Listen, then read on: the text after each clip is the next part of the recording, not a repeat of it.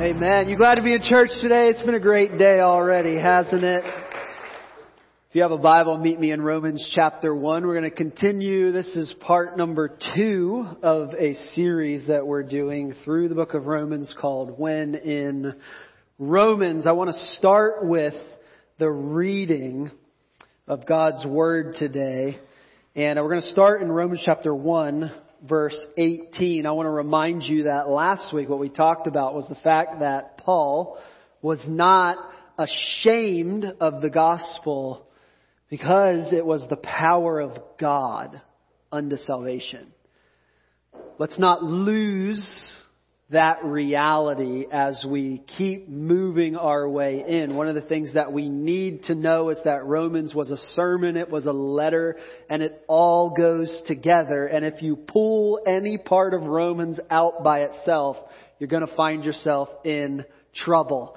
Alright? So we want to keep that in mind, but I want to encourage you to follow along. So if you have a phone or you can watch on the screen, um, I don't have all my stuff on the screen for you today. I want to kind of read through it, and then I kind of want to ditch the screen, and I want to have a conversation with you uh, about what is an extremely important passage of Scripture. Important in our moment. I think it's always been important, but in our particular moment, this section of Scripture is very, very important. So let's dial in here at the reading of God's Word because what I have to say after this uh, pales in comparison to the power of what is written on these pages. Here's what the Scripture says For the wrath of God is revealed from heaven against all ungodliness and unrighteousness of men, who by their unrighteousness suppress the truth. For what can be known about God is plain to them because God has shown it to them.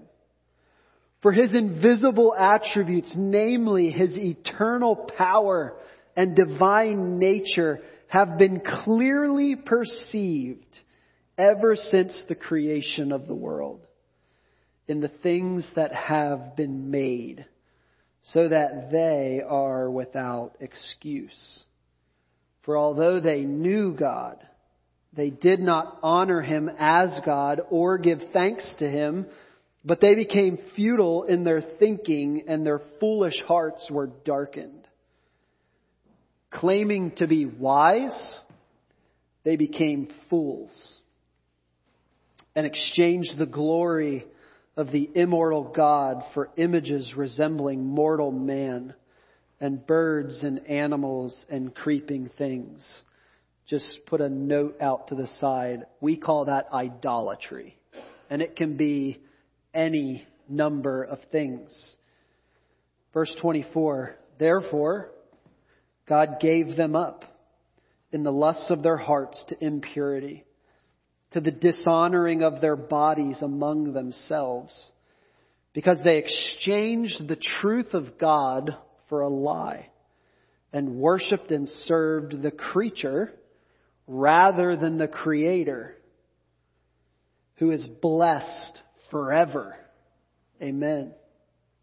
For this reason, God gave them up to dishonorable passions. For their women exchanged natural relations for those that are contrary to nature. And the men likewise gave up natural relations with women and were consumed with passion for one another. Men committing shameless acts with men and receiving in themselves the due penalty for their error. And since they did not see fit to acknowledge God, for the third time now, God gave them up to a debased mind to do what ought not to be done. They were filled with all manner of unrighteousness, evil, covetousness, malice. They are full of envy, murder, strife, deceit, maliciousness. They are gossips, slanderers, haters of God, insolent, haughty, boastful, inventors of evil. And if you haven't made the list yet, here you go. Disobedient to parents. Foolish, faithless, heartless, ruthless. Though they know God's decree that those who practice such things deserve to die, they not only do them, but they give approval to those who practice them. Jumping into chapter 2, therefore you have no excuse, O man. Every one of you who judges.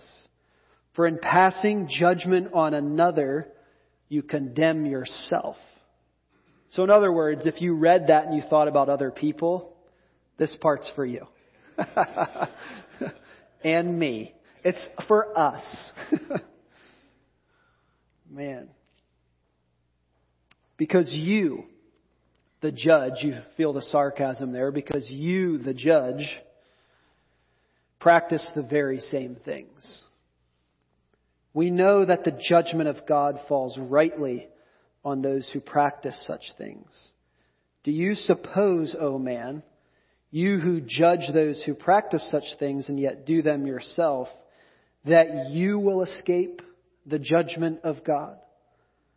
Or do you presume on the riches of his kindness and forbearance and patience, not knowing that God's kindness is meant to lead you to repentance?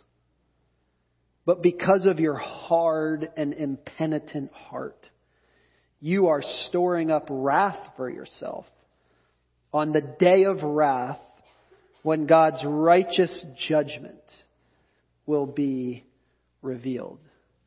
This is God's Word. Amen.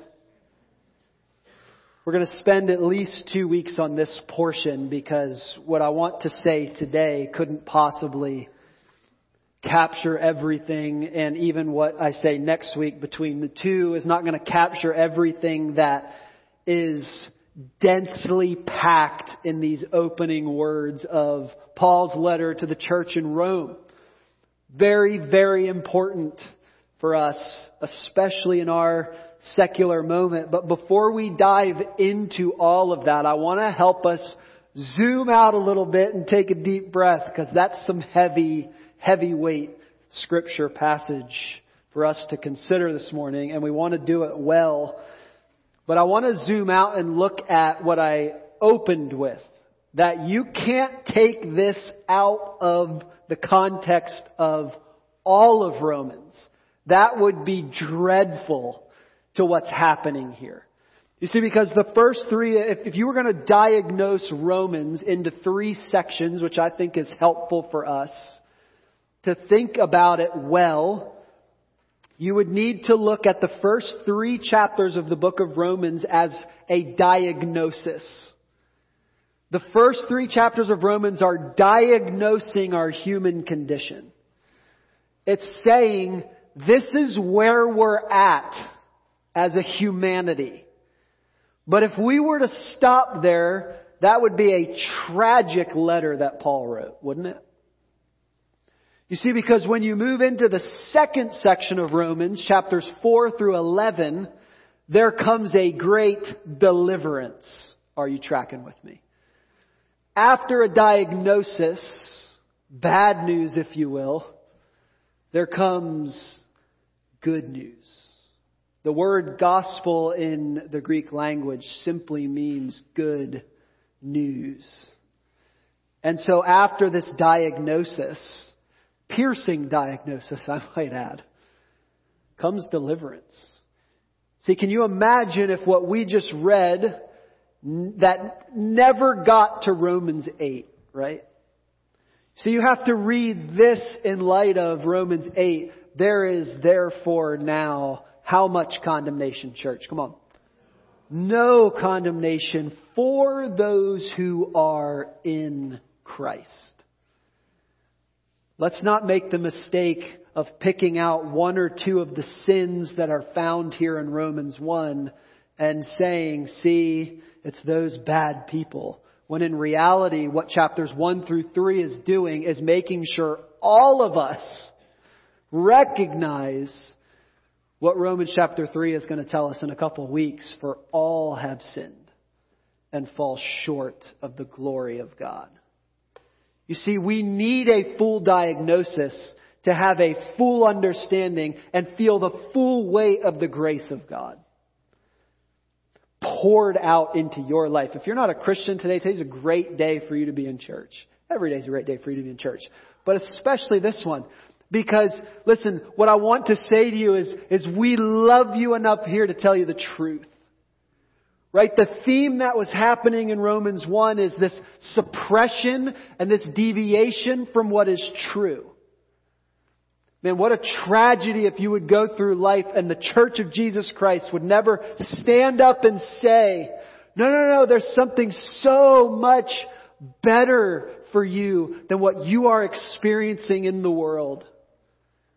What seems like joy is veiled because we are worshiping our created selves instead of our creator critically important as we come to this because then you get to chapters 12 to 16 and the third section of Romans is, is a description of what it looks like to live out this new reality. You see, because when you are diagnosed and then delivered from that gravity of sin, everything's different. Everything's different. See, when grace goes in, it always comes out. Critically important because the end of chapter 1 and the beginning of chapter 2 are telling us what we deserve for our actions as a collective humanity in deviating from what God made us for. And listen, can we just agree and understand that that's all of us? Like that's not one political party or another. That's not one sin over another. That's not one denomination over another. That's not non-denoms. That's not any of those things. It is a human thing to be a sinner and to fall short of the glory of God. That is every single one of us. You go back to the Old Testament. There is none righteous, no, not one. Paul quotes that. Psalm 51. All of us fall into that. You've heard me say before, if you've been around here at any length of time, at the foot of the cross, the whole playing field is level. So important for us because we have so clearly walked away from God's desires and intentions for His creation. I just want to be really clear at the start that this is not a finger pointing session at the world. This is not an us versus them. This is a we are humanity, and God has graciously set in motion a rescue plan for a world that has walked from His desires and intentions for His created world. Super important. Because none of it can be divorced from each other. We have to see the whole big picture. So let's be good stewards of the text and not read into it something that isn't there. Let me just, let me point in even further because what I think the temptation is, is for us to read Romans 1 and say, this is a text about homosexuality. And it's not. That is one example of what happens when you suppress the truth.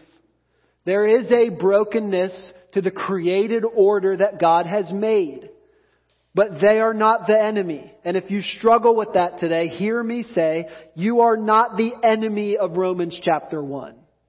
God loves you and He gave Jesus for you and He's going to redeem you and there is an eternity that will be so much longer and better than the broken experience that we have in this world.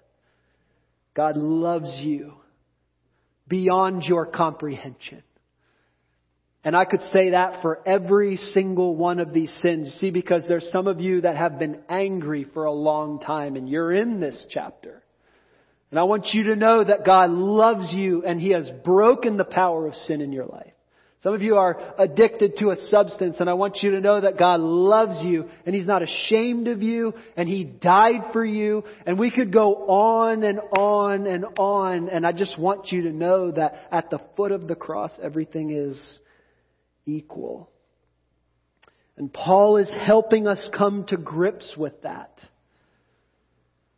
And I think he does it in a really helpful way. And we're going to come back to some of the stuff next week. But what I want to do today is there are two exchanges that take place in the human condition that you and I have to be aware of. And Paul states them very clearly here. And it's what I want to go with this morning and think through with him because what Paul's doing is just pulling back the curtain on our depravity. And that's just a weighty way to say that we're sinners. But we need a clear view of that. We need a clear view of that. And so Paul does it through talking about these two different exchanges. Exchange number one, if you're writing these down, you want to think about them in the future. Exchange number one in verse 23 says that we traded the transcendence of the Creator for the immanence of created things. In other words, we settled. We settled for worshiping the things that God made for us to enjoy instead of enjoying them in light of how good of a God we have.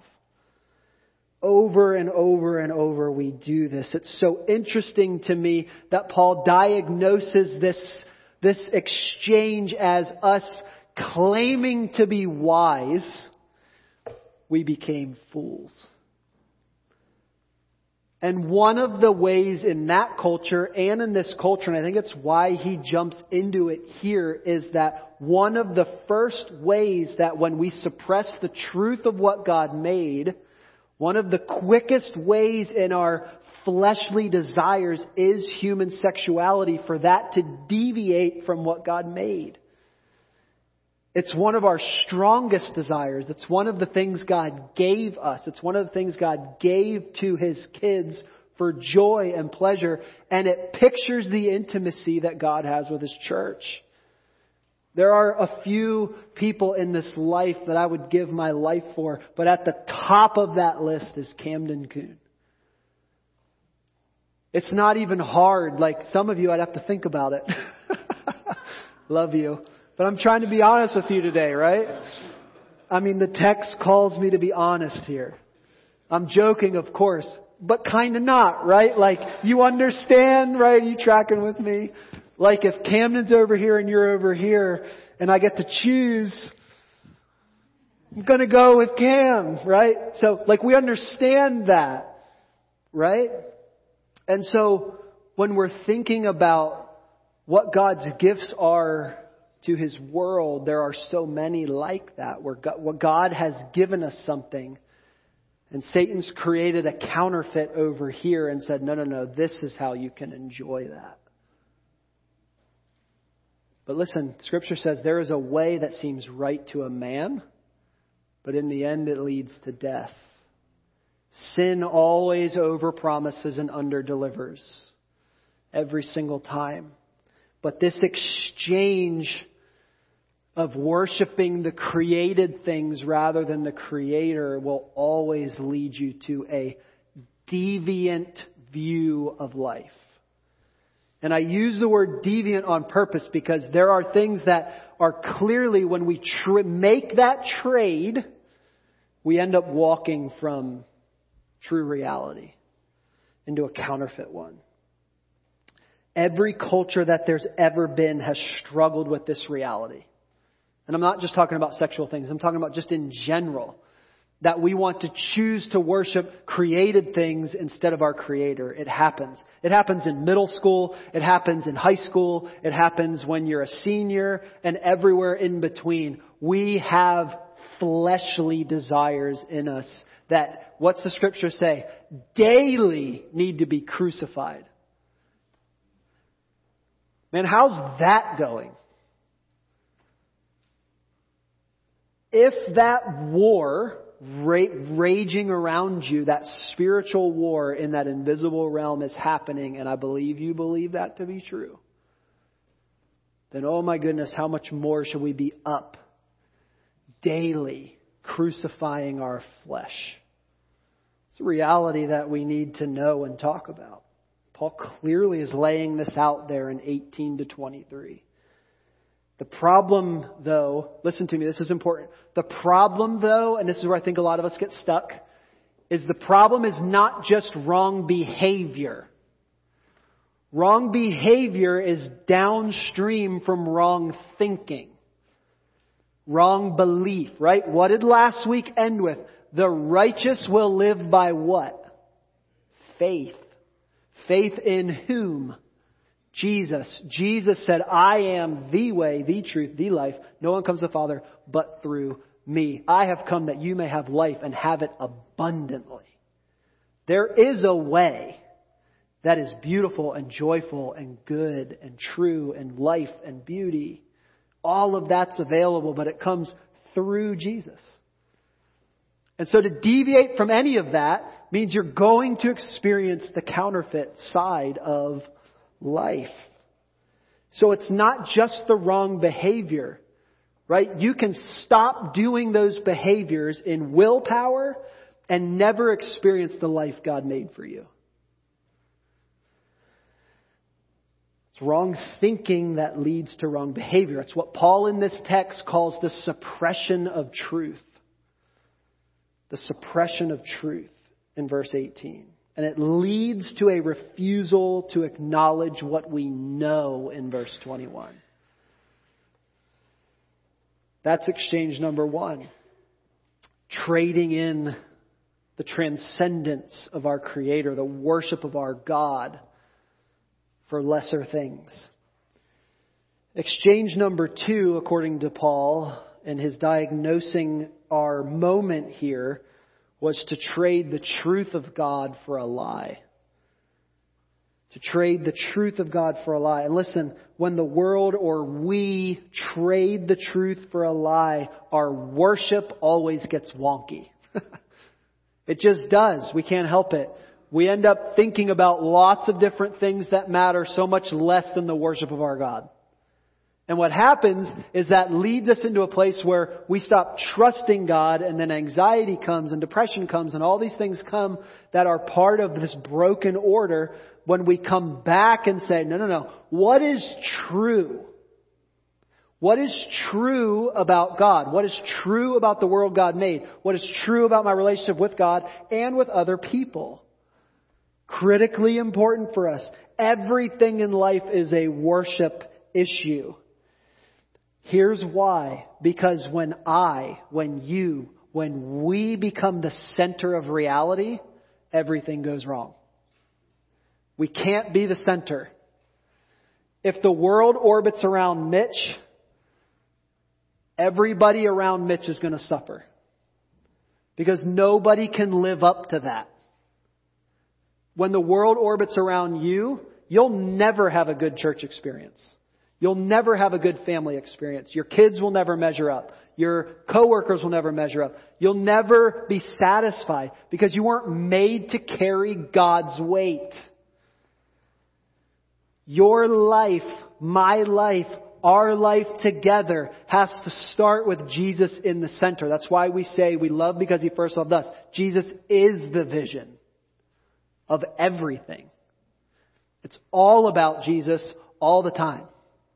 And if we get off of that and we pick something else that is peripheral to Him being the center, we get wonky. we get off track. And ch- listen, chasing, let me say it to another way. Chasing our desires never ends in happiness. It just doesn't. It doesn't end in happiness in worship style. It doesn't end in happiness in my raising of children. It doesn't end up in me having a better marriage. It doesn't end up in me having more friends. In fact, it will repel all of those people from you and from me and from us. So, so important because choosing our sin never satisfies. It never delivers on its promise. And what's sobering here, and we have to be honest with the text, is that there are penalties for those errors. There are what, what Paul says are due penalties for our sin. Those are real. We, we teach our kids at home that there, there are some natural consequences to the decisions that you make. So when you walk into school in first grade, fourth grade, fifth grade, 10th grade, 12th grade, college, when you take a job as a young adult, when you work a job for 30 years as an adult, when you start to raise your own kids, all of the decisions we make in this broken world affect everybody around us and affect us. And so it's sobering, isn't it? There, there's a sobering aspect to this that the decisions I make affect other people because just like we want you to be in a city group because you need people, the same is true about your decision making. We are connected. We can't help it. And it matters. So big. Because the net result of that is that God didn't create robots, right? I think, I think the first thing that jumps to all of our mind is then why did God make it that way? Why, why are we even allowed to make the choice, right? Like, why were Adam and Eve even allowed to make the wrong choice in the first place? Because God doesn't go against His character. He created man and woman in His own image. And with that, they had the ability to think and reason and we could unpack that for a long time and maybe we will some other time. But the reality is, is he didn't create robots. He created humans in his own image. And we have a choice. And we have a choice to make these exchanges or not. And the scriptures tell us that God, at a point, will give us up to those choices. What a grievous passage. What a grievous thing to think that I would deviate, I would walk away so far that God would look at me and feel like He had to give me up to that. If there was ever a call for us to participate in Lent this year, it would be that, wouldn't it? I'll talk about that more in a minute. And then that statement, we're without excuse before God. I think we need somebody to help us think this through, right? So N.T. Wright summarizes the whole thought process like this. Just listen to this. The thought here that Paul has moves from an explanation and denunciation of idolatry to an explanation and denunciation of the fracturing of human life that results from it. That's really what's happening here is our idolatry leads to a fracturing of human life. And when we look at the arc of humanity, that's happened over, right? We always say history repeats itself, right? We could just march through history and look at the fracturing of human life that came from idolatry. Because think about it. Sin is living in a less than fully human fashion. It's literally missing the mark of God's intentions for His creation. In other words, it's the result of worshiping anything other than God. That's a lot already. But I want to go just one more thing deep with you because if we're honest and thoughtful readers here, there is one, even in our own society, in our own minds and hearts, there's still a phrase that I haven't talked about that at the minimum makes us feel uncomfortable. As if that all didn't make you feel uncomfortable. But if we're honest and thoughtful here, what, what, what we have to come back to is where Paul started after 16 and 17, which are glorious. He transitioned into 18 and said that the wrath of God is being revealed from heaven against all ungodliness and unrighteousness. I don't doubt that there are at least a handful of us in this room, maybe watching online, there's more, that you grew up with a view that God was an angry man in the sky who was just full of wrath. And this is where, when you come to a text like Romans 1, specifically verse 18, and you come to that, if you pluck that out of all of Romans, you're in trouble.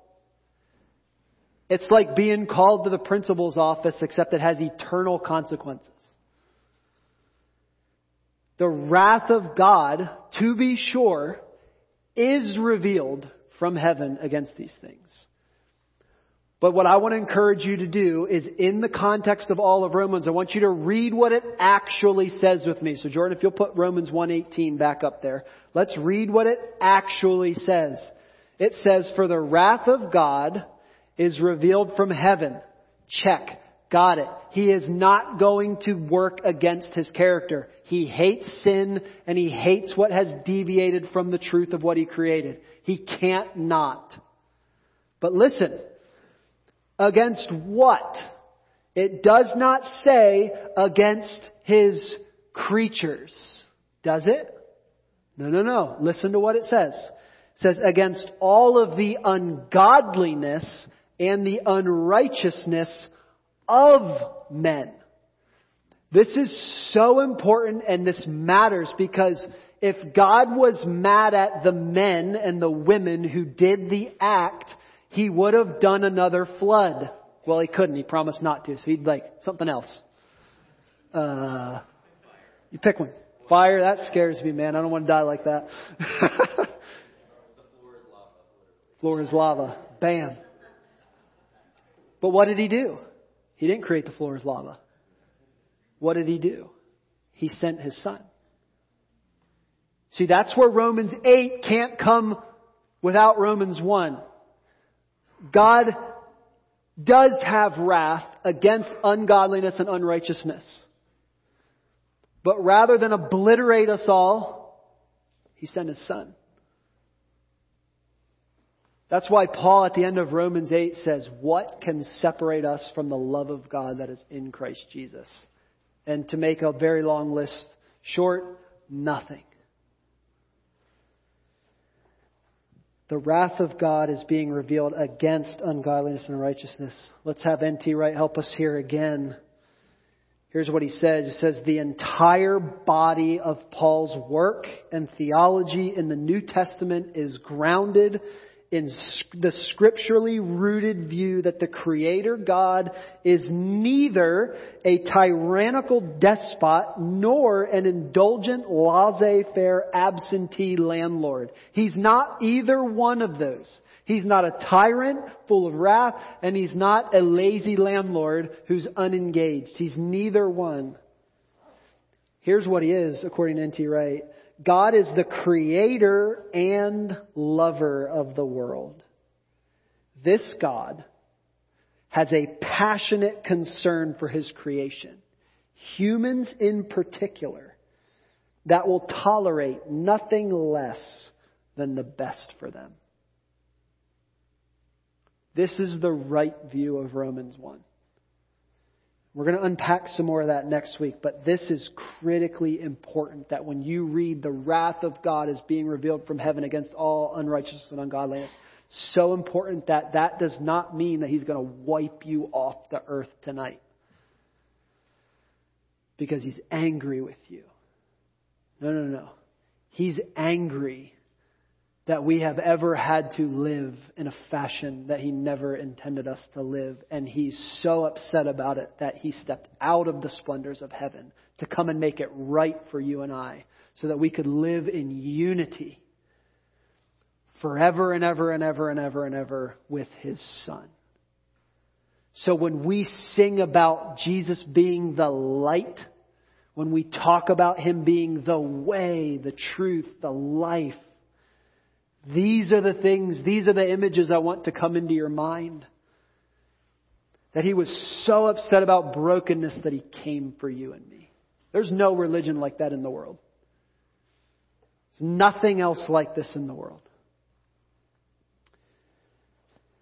God is both active in his wrath against sin, but he is also active in his plan to rescue people from their sin. Let me finish with a note of encouragement to you, though. Because what I want you to know is that light is breaking through the darkness all the time. See, you can also go to a text like this and be like, not much to get excited about. But think about this. God's wrath is being revealed against heaven, against all ungodliness. But simultaneously, the light is breaking through the cracks of darkness. Every good human thing, whether they know it or not, is light breaking through the darkness. Life and beauty, as God intended it, is happening all around us. And we are experiencing it. Let me just tell you a few. In our congregation, as we speak, it's the birth of a baby. It's the marriage of two people before God. I mean, I look at the two of you and it's like right here. Right here. God bringing light in the world.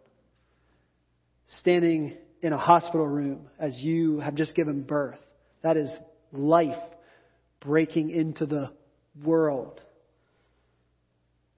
It's God's dogs on Tuesday night taking what is wrong in the world and saying, no, we're going to fight that. It's sending lots of money to Cambodia because we're saying, no, God does want to move your church forward. It's taking lots of money over to a church in Brandon and saying, no, God wants you to continue. It's investing money in this building because we look around and we say, no, God wants to keep doing what He's been doing for a hundred years right here. It's everywhere. It's going to a city group and putting your hands on your friend and praying for them that God would obliterate their financial need and then giving to their financial need. It's putting your hands on somebody in a city group and praying that their child who walked away from God would return. That's light breaking through the darkness. It's having people put their arms around you when you lose a loved one or you lose a child or you lose something and them saying, no, no, no, that is what's wrong with the world, but Jesus is going to right every wrong. It's looking your friend in the eye and praying over them when they tell you what they're struggling with. Light is breaking through the darkness every single day of the week around the world through God's church. You gather here right now, and when we sing that song that we sang before I got up here and started running my mouth, that's light breaking through the darkness. It's heaven coming on earth as it is in heaven. It's happening all around us. And one practical way, and I do want to land here, is the practice of Lent. So on Wednesday, Wednesday morning here at the church, we're going to gather.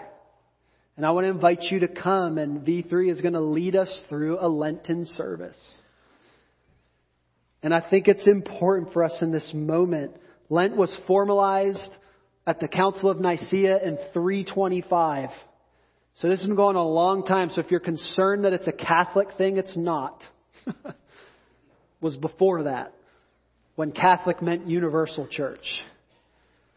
So you're safe, okay? You can, you can come and do it. If you're a good Baptist, you're like, it's gonna be alright. I'll be there too. We're gonna do this together. But if you are wondering. I mean, if you go Google Lent, you're going to find, like, I Googled it this morning just out of curiosity, and the first thing that came up was Good Housekeeping's Guide to Lent. And I'm like, like tell, tell me what I don't want to know about Lent. Sorry, if you're right for good housekeeping, I love you, and there are a lot of other things that are good. Let me get myself in trouble if I keep going.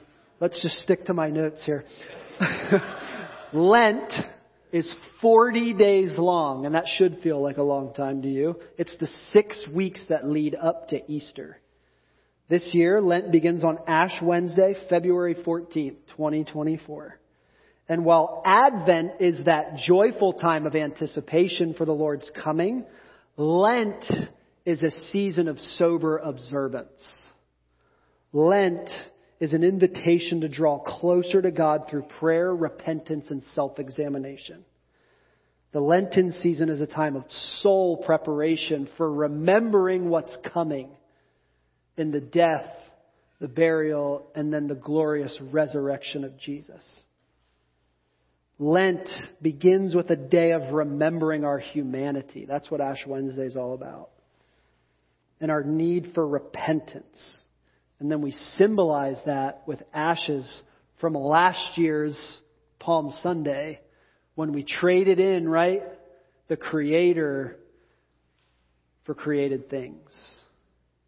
And those are the ashes that get put on the forehead in the sign of a cross.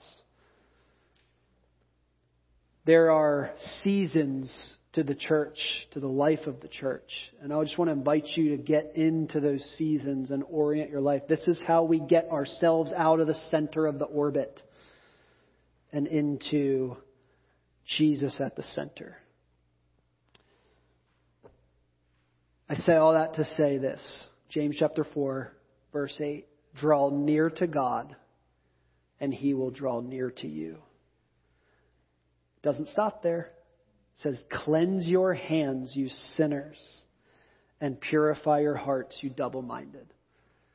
Lent is the participatory, visible reality of Romans 1. It's the church for centuries saying, let's acknowledge in our humanity that we need a Savior. Let's turn from our sins and turn back to God. So I hope you'll consider it if you have time to be here on Wednesday morning. You can find the the info and the happenings if you scan that QR code and also in your emails this past Friday. But it's going to be an important part of us getting in rhythm with the Spirit of God. But we got to finish with a song.